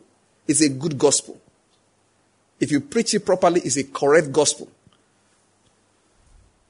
Once I was in this place, that's our former venue before we moved over here. One funny man. Really, I, I shouldn't call him a funny man. I think he was a very silly man. I'll tell you why he was silly. He came that day I was preaching. He looked a bit senior, you know. Not, you know, looked established. In fact, later when he and I were talking, he had a son who was, he was a university graduate. He sat at the back that day. And it happened to be the time I was preaching, I think the sayings of God. And, I, and you can listen to the series. And I got to a particular point, I was explaining that God wants his people to prosper. And I was talking and talking, and it was there. Grief in his soul. I thought it was righteous grief. When I finished preaching, they said the man wanted to see me. I obliged him because I respected his age and the fact that, anyway, I obliged him anyway. You know what he started doing? He started trying to correct what I said. I'm not too big to be corrected, but you see where I'm going in a moment. So when he hears his prosperity, he feels there's a disconnect. A disconnect. And he now told me about his son that uh, maybe the one goes to church, he's believing in prosperity, and he's not working. And in my mind, you're a bad father. It's not, is it my fault? So when he was talking, I didn't get it initially. You know, when he was speaking a grammar did not understand. Disconnect. To me, the disconnect I know is electricity. And really, I'm not used to disconnect in the standard English. It was one that made me start using that, you know, thinking of that expression. What they were trying to say that my doctrine didn't match reality. A disconnect. Okay? So when he finished talking, I was not getting his point as if, oh, I'm telling people God wants them to prosper. He was interpreting it as if I'm telling them to relax, believe God, and manna will fall from heaven. So when he finished, at that point, when he and I were speaking, my, work, my wife walked in, you know, to pick something or talk to me, and then she left. So. You know, you know, Paul said, let us brag. He said, bragging is not good. I feel like a fool, but I need to brag so a lot of you we wake up. He was talking to the Galatians. When he finished, I said, oh, this man thought I've gathered young people to come and deceive them. He didn't know. So I asked him, I said, excuse me, sir. I said, it's your first time here, right? He said, yes. So you have not been here before. You've not heard me preach. He said, no. I said, those people you are seeing out there, They've heard me preach many times and they know me. I said, let me explain to you. I'm a specialist. I'm a consultant pathologist in the teaching hospital. I teach in three universities. I said, you see that woman that came in here? She's an accountant by training. She does business. I said, the people that I'm preaching to, they know me. When I told him what I do on a natural level, he, he almost fell. That is, I saw him sag in his chair. I am preaching God wants you to prosper. Is the reason why I'm working. If God did not want people to prosper, they should all be at home. If you follow me on Twitter, I tweeted something the other day. I said, listen, we spiritual people understand that hustle does not turn to wealth. But when God has given you spiritual wealth, you can use hustle to convert what is spiritual into what is material. When I finished talking to him, the guy was humble. Humble. I said, bros, that time, not now. That time I was teaching because when I came, because of my, eh, eh, when I came to Enugu, because of my specialty, they didn't have lecturers. I remember when I started teaching in the, at, at Nnewi, the man there, the prof there begged me. I said, oh God, he stood, and I'm not kidding. My car spoiled once on the way there. I used a whole month salary they were paying me to fix it. I wasn't making money from it. I told him, excuse me, sir, this cannot even fuel my car to be driving up and down here. He begged me, said, please, sir. Eh? He calls me Bankole. He said, Bankole, listen, listen. You are doing this for me. Ah! I did that thing for years.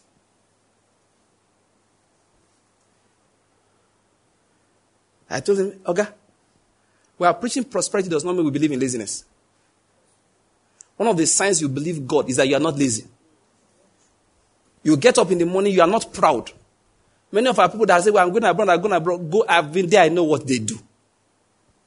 You think they just, people just go to America and sit down there and manna just be falling from heaven? Donald Trump say, man, everybody take, take. No. People wake up in the morning. You know, in fact, I have a particular philosophy that an average Nigerian looking for work should be exported to America for six months. then brought back to Nigeria, he will find work second day of coming back. You know, you have friends who can dash you money in Nigeria now. You have friends. Many, you know, I have a brother in law who's an American citizen. Many years ago, I went to the US, stayed with him for some time before he traveled to Nigeria. So once we were talking, I gave him money. I wasn't like I was dashing him money because we were together, so he was making expenses on, on my behalf, you know, forwarding his car. So I just wanted to buy fuel. So I just took, opened my uh, wallet, gave him some money to buy fuel. This was in the US. He said, bros. he was happy with the money. He said, bros. He says, I come to America, now only three people don't dash me money. At that time, he'd been in the US, I don't think it was less than five years. He says, since I come to America, now only three people don't dash me money. He was speaking pidgin English. He said, one, my mama, waiting for Nigeria. He said, two, your wife, my sister. He did Nigeria. He said, three, you, we come from Nigeria. That is, he says, that that time I was giving him money is the third time in over five years living in the US that anybody has given him a dime. And all three came from Nigeria. And I remember that day somebody was traveling abroad. Ah, my wife said, Oh, you will see my brother. I said, Yes. So he gave the person $100. Please give it, was it 100 or $20? Give him for me. He said, That was the second time. He said, This one that you are giving me now is the third time. You think you go to America, people just be dashing you money? Forget that thing. You work for every dime. If you steal it, you go to jail. If you see it in Nigeria, you say, Oh, God, no vex. They will leave you. Say, I warn you. You slap your face and you go. American man catch you. You are going to prison. So when our brethren reach there, you know what happens to them? They walk. And they are never too proud to do anything. Because if you are too proud, hunger will humble you. Humble yourself under the mighty hand of hunger. I'm telling you. hunger will humble. There was one guy I heard about. He was, the, I think it was Nonicha Lagos.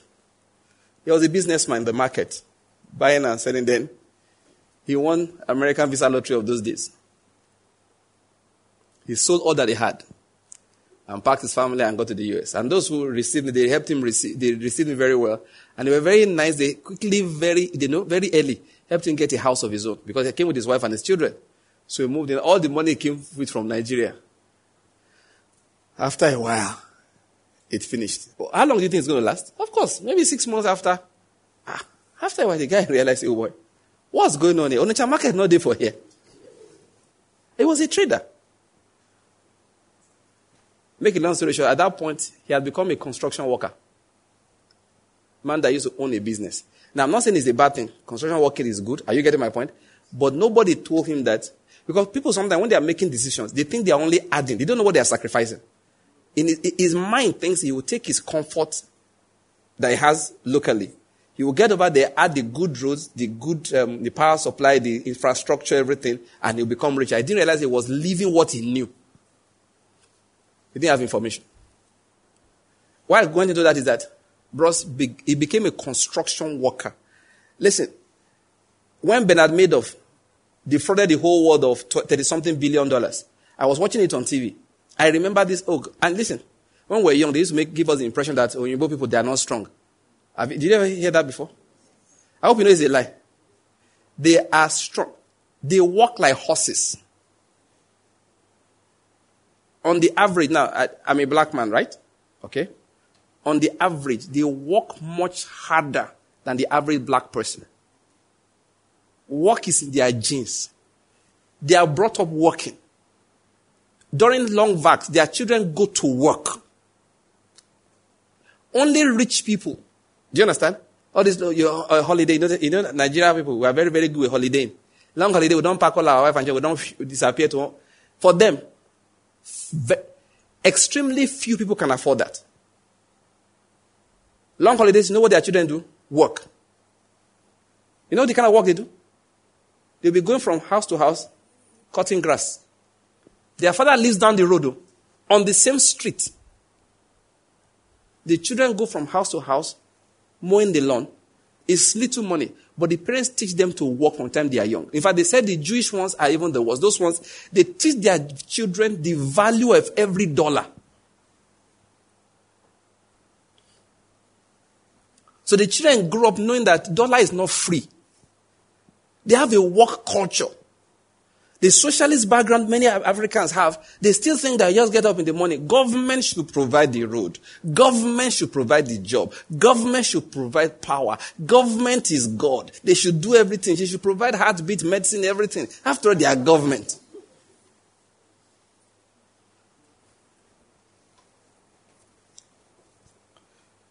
So when our people get there, they merge into the strong work culture. So see a university graduate as soon as he gets to America, anything he sees, he does. Offload cement for Dangote, he doesn't complain. You know, back at home, I got a B, BSc in engineering, second class upper. I'm supposed to stand like this and be watching those who did not go to school offload cement. When I reach America, you know, Americans don't believe in your certificates first. They believe what you can do. So you got a degree in engineering? Right. What have you engineered before? He wants to know.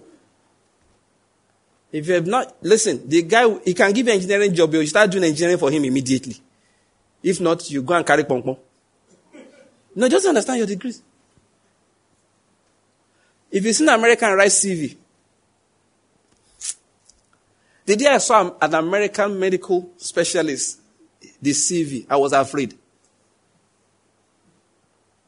Americans are very, very bombastic. They don't have any, they don't, they, are, they, don't, they don't pull punches. They are not, um, you know, okay, modesty is not their portion. They are not modest. When an American wants to apply for a job, he will tell you, maybe applying for a teaching job. He will tell you, in 2014, I taught six hours a week in also and some place. These are the things I taught, and six of my students came out with a distinction in the state exams. In 2019, I moved over here and I was teaching 12 hours a day, and he has proof for everything. So by the time you see his CV, at the end, he will not let you know his degree. You know what he can do. So now our brethren get there, you know what they do? They merge the culture, and I love Nigerians. Somebody say Nigerians are good people.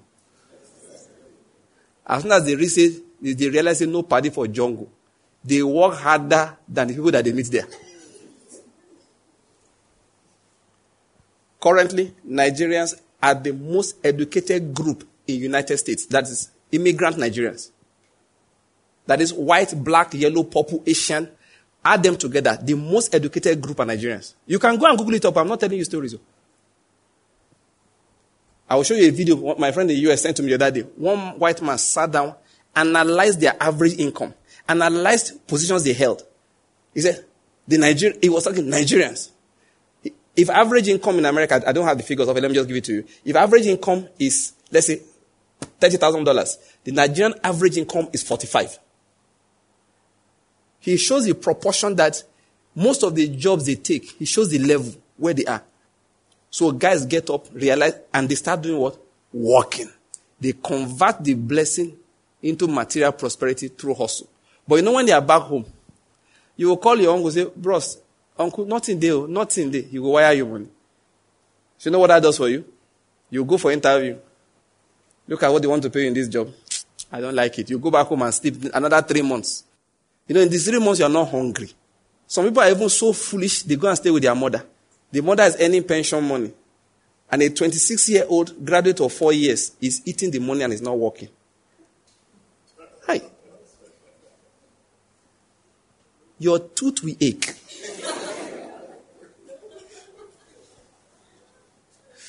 Listen, anytime you are having sore throat, just know why. You're always having sore throat. It's the food you are eating. If you are like that, you say, no, I've applied in MTN, I've applied in GT Bank, I've applied in Glo, I've applied in Shell, I've applied, you've applied everywhere, and you are still eating. That is why. If you listen to me today, you're like that. One brother, I met him once. Eh? I love him. God, if you are listening to this, it might be, God will bless you for that thing you did. I went to Port Harcourt. You know, there are people you see, you know that their father was rich and their grandfather was probably rich. You know, it's in their skin. It, it, the skin has never been wrinkled. It's not as if it wrinkled and it came straight. No. Two generations smoothness.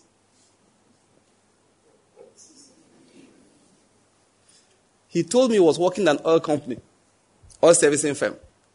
And at the oil servicing firm,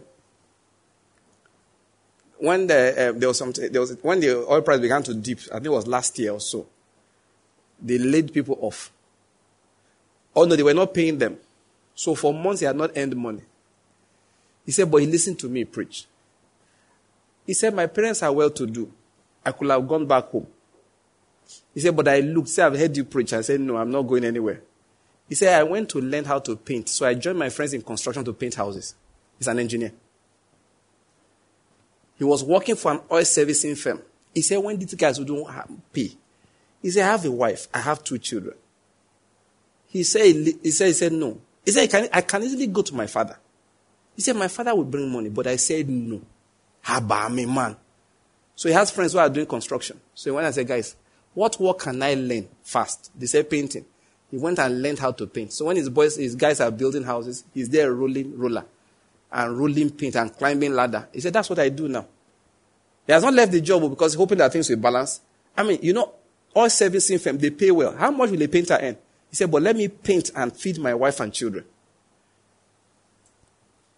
That's the kind of culture we are talking about that a lot of people need to learn. If you are sitting down there for your, your mother, your mother is earning pension money and feeding you. Go out, go and wash cars. You don't have to be rich. At least when you are coming home, two loaves of bread every day. How much is two loaves of bread? Is it not just like 500, 600 naira or 700 at most? Okay, okay, one million, all right, whatever it is. whatever it is, if you, listen, listen. If you wash cars, it, eh, listen, if you wash three cars, you will buy two loaves of bread. True or false? At least come home with bread. Come home with egg. You know, one guy, I went into Owerri once. He said, I should talk to him oh, because he's going to do something terrible. I said, What happened? He said, My father is not behaving like a father at all. I looked at him. Your father is not being like a father. What? He said he's selling land and just eating the money all by himself. He said, Otherwise, I'm going to do something terrible. He came from one village Owerri. I looked at the boy. You know, I, I said, You know, I told you about information. Spiritual information, he didn't have it. When he finished, I said, How old are you? He said, He's 33. Eh? Did you go to school? He said, Yes. I said, Who paid? He said, My father. Eh? So you have finished school? He said, Yes. Do you work? He said, Yes. What do you do? He said, I'm a farmer. What do you farm? He said, I'm a poultry farmer. I said, eh? So what is your father supposed to do that he's not doing? I said, because from what you have told me now, he owes you nothing, you owe him everything. I said, my brother, your father has a right to sell land, get a shredder, shred the money, flush down the toilet, and it's none of your business. You were looking at me like, what? I said, let me tell you what you will do. I prayed for him that his family will prosper. I said, from now, every week, at the end of the week when you are going home, at least half a dozen eggs, stop by your father's house and give to him. I said, when you, you have old layers, take two of them, dress them nicely, and give to your father. And I said, paint is not expensive. Emulsion, there are cheap versions of emulsion paint. Come to your father's house, get two painters, buy a few buckets of paint, and repaint his house. I said, that is how you will solve this problem. As your father's land is not your business. He was looking like, where did this preacher come from? And I told him, I said, do that, and God will so bless you, you won't care what your father is doing. The guy didn't have information. He thought his father should be sharing land money with him. God can so bless you, you buy the whole village. What am I going to explain? Listen. When people don't have proper information, they misbehave. They do that which is wrong. And they are unable to prosper. Let me tell you how curses work. Let me just sit down. I'm just introducing the whole subject. Then we'll go into details next time. Let me tell you how curses work. One man, you know, have you heard this before? The problem in Africa is that we pray too much. Let me just quickly tell you, it's a lie. We don't pray. We don't even pray. All this one is saying, we pray too much. After when we get to church, it's not die by fire, we say. All our enemies. That what you call prayer? That's not prayer. That's not prayer. That's not prayer. That's not what they call prayer. Every power saying my destiny will not flourish, die by fire is not a prayer. It is not a prayer. The fact is that we don't pray enough. What did I say? There are curses. I'm not hoping to say there are no curses. I'm saying you should work hard, right? Remember I said we need two kinds of information. What and what? Spiritual information. First of all, because it is possible to gather and the spiritual force will scatter. It is possible to bring money home and you bring it into pockets with holes. It is, that is why Jesus had to be the one to come and preach deliverance to the captives and preach the gospel to the poor. It's not just words, it's a spirit of prosperity is passing to people. If God has not commanded a blessing in your direction, struggle from now till tomorrow, you only become sick and you will die.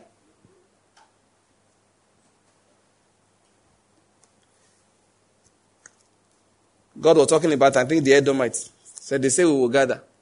He said, I will scatter everything they gather. He said, they will become known as a people against whom the Lord has indignation.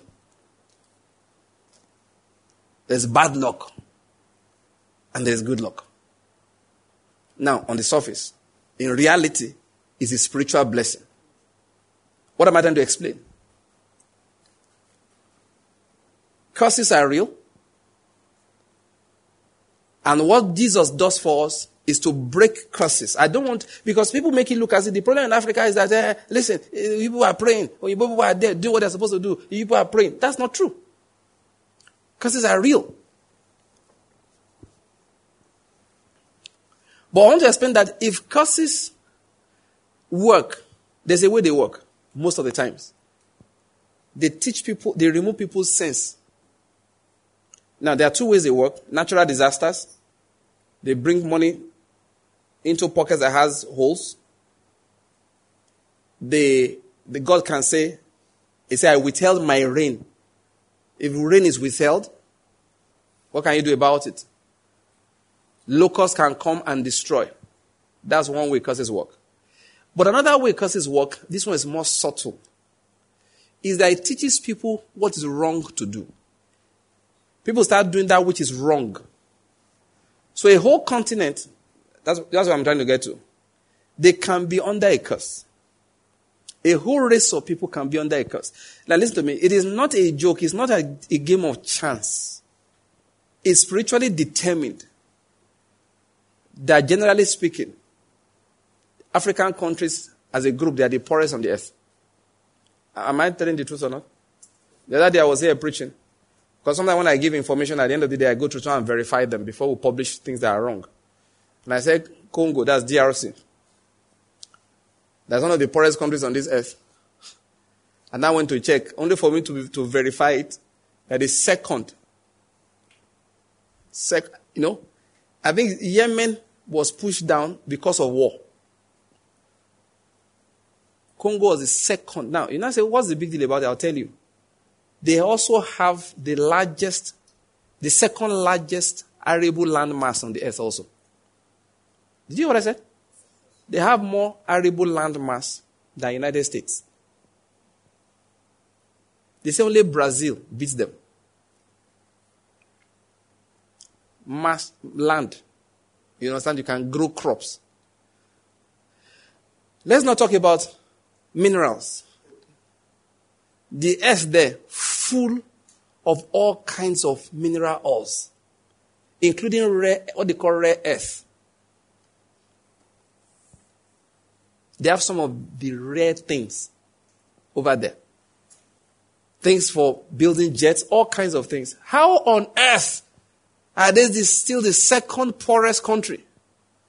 If you don't believe in spiritual things, you don't understand life. The only thing is that when the spiritual things want to work, you can trace the way they are working. They will tell you that the Congo, uh, the what do you call those people? The Belgian, the, the, the, is it the, what do you call people from Belgium? Okay, the Belgians, right? Okay. I was going to say the Belgians. No Congolese, Belgians. the Belgians came, King uh, something, something, Leopold of, and did this one to them, and they maltreated them, and they did this and that, and then they now divided the people. Then war started after. Then Marxists tried to take over the country. Make a long story short, we'll tell stories and tell stories and tell stories. These stories are nothing but operations of spiritual curses. What's my message? They are broken in Christ Jesus. Ah, you don't seem to believe it. Though. Amen. They are broken in Christ Jesus. Amen. The foundation for material blessing, material prosperity for the people I'm preaching to. I'm not talking naturally. I'm talking to people who believe in Christ Jesus. The foundation is the blessing that is in Christ Jesus. Listen, the blessing in Christ is superior to any other blessing. Natural human beings have different kinds of blessings. Whether they believed in Christ or not, there are people that hereditarily, because of their link with Shem, they have a blessing. And then if their ancestors have invoked the blessing of God upon their lineage, their blessings they also enjoy. After checking left and right, I have a conviction that the African man has none as a group apart from the one that's in Christ. And God is kind. One of them says that don't think God's being wicked to them. God knew what he packaged in Christ, and he said that one is superior to everything. Let me tell you the kind of message I want to preach, because it's the truth, not, not a joke. The kind of message that if people in Belgium, uh, in um, DRC, Congo, if they hear it, operate by that, they will catapult over the next one or two generations from being the second poorest on the earth to being the second richest on the earth. Yeah, because naturally speaking, they have everything. They have the landmass, they have the population, they have people. But the ability to tap the resources, haba, is God given. But when the gospel begins to come, it starts empowering people. It starts giving them right information. It starts telling them what to do now, not just like in the process of mining and agriculture and transportation and things that you call, eh, you know, economic activities. No, even in how to relate. Because before blessing comes to you materially, it corrects your morality. It does that. Because many people that God wants to bless, He can't. He's trying hard, He can't. There are too many negative forces they are releasing, releasing into the air by virtue of the way they behave. One of the earliest signs of God's blessings is correction. Every day you are being corrected. Every day. Everything you are doing wrong is being corrected. What am I going to emphasize? There is a blessing for us in Christ Jesus. And that blessing will manifest materially. Somebody give me an amen. amen. Now, but let me explain something about it. Then I close. We'll take it off from there next time. I said something earlier that we have to be careful because you see, when you are dealing with God's things, God's things, like now, in Christ, you have a blessing. The blessing is released to you in His promises. Remember that? Now, the Word of God has different aspects. We've talked about that many times here. Now, if God gives you what the Bible calls, David will tell you, quicken me according to your word. This is your word to your servant in which you have caused me to hope. That when you see the word word, word there is talking promise. That's the promise of God. That's one major part of God's um, uh, of, of God's word, the promises, and we operate by them. That's what our hope is in. Now, but for the promise to work, there's what they call precepts. Are you getting me?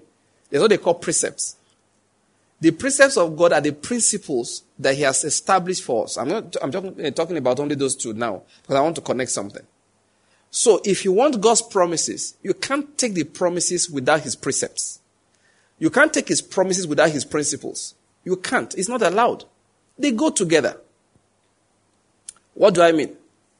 The problem we have as believers is that we imbibe the precepts, the precepts of the world, then we take God's promises and put on them, and we expect them to work. Let me explain what they say. For example, we talk about prosperity. What many of us call prosperity is this. You go out, take your girls shopping, and buy them three Ferraris.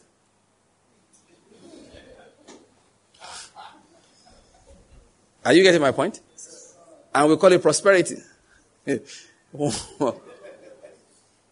please, I'm not saying it's bad though. I'm just trying to say that that is not prosperity. That is money to buy cars. Are you getting my point? It's not. Um.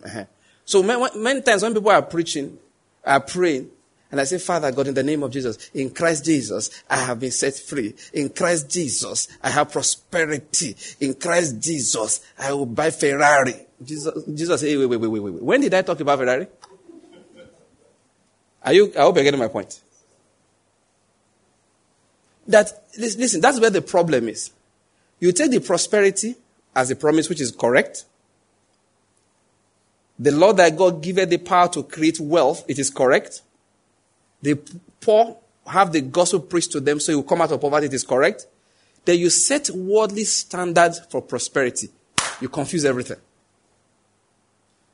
So even when God is blessing you, you get tired. Then you start pursuing what God didn't send you to have. You start going to places. You know, do you know that to have, to have a reason to live, something to you know, to live for, to create, people to bless is prosperity. You know, the other day people were just giving me testimonies about how my teachings, Kingdom World Ministries, and all of that have been a blessing to them. And I turned to my wife. I said, What else are we looking for in life? I said, What else are we looking for in life? One brother said something to me. I laughed. I, you know, he, he, um, he said, okay, he, I said something, then he wrote it down. I said another thing, I took paper and wrote it down. I said, what are you writing? You, know, you are just sitting with somebody, maybe we're, we're just sitting down and we are talking in the sitting room. And he's writing. I said, what are you writing now? Ha. He says, sir, you don't understand. I said, what? He said, you were chairman at my wedding. I said, yes. He said, during the wedding you were speaking, and you told me that I'm not paying attention. He said, so in my mind, I said, what you are saying, I will listen to it in the tapes. That's the video recording. He said, do you know that's the only part of the video that did not play? He says, Since that time, I told myself, when you are talking, I will write it down. I had a good laugh later when I talking about it. Now, I told my wife, I said, Well, what are you looking for? You are talking, somebody's writing, you're just gisting, and your words are being written down so they can imbibe it later. I said, You don't think that is prosperity? It may not be money, but it was a fulfilling day for me. They have a saying in Western Nigeria he said, if you go out in the morning to go and look for money, and you stumble into honor, he said, you go back home. Because if you had found the money, you will have used to buy honor. He said, after all, what do you do use money for? Is it not to buy honor? So if you find honor, your chase after money should be over. So sometimes in life, we define prosperity wrongly. So even when God is fulfilling his word in our lives, we are still struggling. Even when he's fulfilling his word, sometimes he, he places us in places where we can influence people. But we look and turn the thing around and say, I'm influencing people, but I never buy Ferrari. So they say, where can I easily buy Ferrari? They say, if you move to Belgium, buying a Ferrari is easier. So the man will abandon all the positive influence he is on this earth and go to a place where nobody gives a damn whether he lives or dies. I've seen people brag on what they've achieved. Ever since I moved to Europe, I bought a house. Ever since I moved to US, I have done this. Ever since I have done this one and I'm looking. I said, wait, you've not pointed out to me how you have become a blessing to people around you. All you can show me is the car you bought and the house you bought. You are confused. Thoroughly confused. That's one problem. Because sometimes God places us, places us somewhere. Okay, you don't have so much money.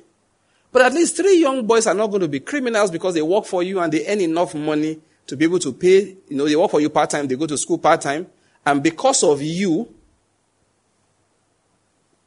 their friends don't even have time, that they don't have time to listen to their friends who are trying to tell them some things, negative things to come and do. Yeah, that business, listen to me, has not bought you a car yet. Though. He has not bought you land. You've not started laid the foundation. But there are four, five people that get up and go somewhere to be productive every day because you are alive. But you don't think it's prosperity. You don't think it's prosperity. Along the line, I'm going to explain something. One of the material principles for prosperity in life is to make sure that you are important. Now you say, what do I mean? You be the governor of Enugu state. No, that's not what I mean. You be a senator. That's not what I mean. What I mean is that when people have problems, they will remember your name. That's what, just target that. I don't care what it is. Just make sure that you are a problem solver. I was talking with Yinka the other day, one day. I said, what it, does it mean to be a, I mean, what does it mean to do business? I said, it means to make things happen. Did you hear what I said? What does it mean to do business? To make things happen. What? I don't know. Anything. Important things. When I say important things, things that are positive. What does it mean to do business? Tomorrow there's a wedding. Oh, okay, let's assume today is um, Thursday. Today is Saturday. I'm just saying. Assume it's Thursday. There's a wedding on Saturday. Then suddenly we arrive say, ah, I shall be never ready. Our uniform not ready. So we need somebody to craft the uniforms in the next 48 hours. The question that who did they think of? That's what it means to do business. You make things happen. For the same venue, we get to the reception hall to go and inspect it on Thursday night. It's for Saturday midday. We look, ah, ah, the place is not fine. They paid for it. The owners didn't do what they are supposed to do. Okay, what do we do? Who do we call? I hope you get my point. That's what I mean when I say making things happen. I'm going on the road. Suddenly my car stalls. I don't know what is going on. I pick my phone. Who do I dial? That's what it means to make things happen. Do you get what I'm going to explain here? It is not your car. It's not the house you have. It's not your bank account that's business. That's not what prosperity is. He said, who, how many people remember you when they are in trouble in a particular area? That's what it means to do business. We'll get back to that later. But I'm using that one to explain something. Many times God has given that to you. Yes, you've not made a millionaire, but He's already fulfilling His word in your life. What is that word? You will be blessed and you'll be what? A blessing. You're already a blessing and you say you are not blessed. Nobody is a blessing who is not blessed. I don't know where you're getting my point. Once your life, your presence is impacting somebody you're already blessed. I don't care how poor you think you are. There are times you think you are poor. Jesus said, but you are rich. But you are rich. you know, because we stream things like that, just, I really can't fully give. But there are people where I pray for, not just prayer alone, but wish them well, advise them well concerning their business and all of that, simply because I will tell my wife, no, they can't fail. I said, because if they fail, eh, the headache it will bring to my life. They are not working for me. I'm like, they are not doing their business and remitting the money to me. It's not as if they, I, I own the business they are working there. They are doing their own business, but I use their services. And they have made my life so easy. Do you get me? That I pay for the service, the the service they render, pay well. The only thing is that if they are no longer available, headache will enter my life. What am I explaining? What does it mean to do business? Daddy Yinka and I were speaking and says to make things happen. Ask yourself every day, what am I making happen? And please, stop going for interview or to go and look for work. You don't even know what you want to make happen there. Some people come for, they go and look for work, and it's obvious they are just looking for work, any work. What can you make happen? That's the question you should be asking. Before you go and anywhere, that is Glo, MTN, Shell, Mobil, whatever it is, ask yourself, what can I make happen there? Don't have a I'm begging mentality. Don't have a, a, a the I'm, I'm begging mentality. What am I going to explain? Many times, God has already blessed us, we don't know. Because we think, now listen to this, blessings are counted, first of all, materially, cash, uh, cash wise, in money. No, not necessarily so. As a matter of fact, a man's life does not consist in the abundance of things which he possesses. That is a matter of fact. Let me summarize. I want to really stop now, all right? What I'm trying to say here, I'll develop it again. Hopefully, maybe that's why I'll pick it up from next time. I want us to understand that we first have to receive God's precepts, his definitions before we can activate his promises. Jesus cannot be making you know, promises concerning things that he told you they are not important. I don't know whether you're getting my point. He said, Beware of covetousness. A man's life does not consist in the abundance of things which he possesses. So his promises of material possession cannot be for the abundance of material acquisition. It can't be. You see, I like the Prince's, uh, okay, I modified the Prince's definition for prosperity. What is prosperity? Prosperity is having everything you need in life to do the will of God for your life and helping others to do it also. The help, helping others is one I added. Every other thing before that, the Prince was one that they taught us that one. What is prosperity? Having everything you need in life to do the will of God for your life. And I said, and having abundance enough to help other people do the will of God in their own lives. That's what prosperity is. Prosperity does not mean I can buy a Ferrari. That's not what it is. That is why there was one Nigerian, I don't like to be talking big English. I mean, the man who's buying expensive cars for his children and all of that, is he prosperous? It is how, how is he affecting the lives of people? And if he's affecting the lives of people, that is prosperity. But the rest of us think that the fact that a man can buy, they don't focus on it. They don't even look and say, look, let me give you an example now. If we say Africa's richest man, Africa's richest man, who do we talk about? Dangote. But it, the number one reason you hear Dangote's name every day is not the fact that he's the richest man. It's the trucks that pass in front of you, going left and right. It is the person that people are waiting for to reduce the drive, the, the, you know, the demand for forex in Nigeria, because they're saying at least he will refine locally. Do you get what I'm going to explain? That is the most important thing about his name, not the amount of money he has. But people want to focus on this man bought money, bought cars for his children, and me too. When will God do it for me? That's not what God is discussing. What God is discussing, what impact is your life making around you? As for cars you buy for children, I can add it to you. Ah, uh, let's, later on, listen, God, if God helps me, we'll talk about it. One of the things I'm learning in life is how to ask God for things. What do I mean? Listen. If it's so important for me that I'll go out one day, take my girls out and buy them Lamborghinis. I will ask God for it. An experience has showed me something. If I don't change my mind, because I can change my mind because one day I decide that these girls, you don't deserve, you don't deserve Lamborghini, you not you deserve something else, maybe private jet. Are you getting my point? I, I, I don't know. I can change my mind, okay? Or I just made up my mind one day it's no longer important. It's possible, all right? But if I don't change my mind, I have found out that God always does those things when I ask Him for them. Pastor Bank, so you don't have, well, you don't have a private jet? Yes, because I didn't ask him for it. Because if he gave it to me, where will I park it? No, I just, that day I just with my children in the house. I said, listen, there, are things you don't ask God for because where am I going anyway?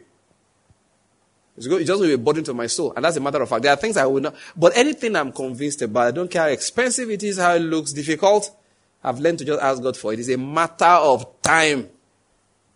So if do I want a private jet? The day I make up my mind I want one, I get on my knees and tell the Lord about it and I forget it there.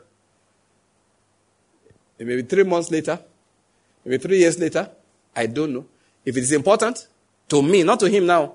Now, I'm not saying it won't be important to God, but if I'm convinced of it and I talk to him about it, it's a matter of time he'll bring it. But my focus must not be those things. One of the things I must learn is what does he call prosperity? If I learn his definitions, if I learn his definitions, it's called his precepts. We'll find it easy to activate his promises in our lives. Let me leave it there. I hope you got to my point. Let's bow down heads. Let's give Lord thanks. We'll continue from this point next time. Let's just thank God for curses broken in Christ Jesus. Let's thank God for it. So Lord, thank you because you have broken my curses in Christ. He has broken our curses in Christ Jesus. Let us thank Him.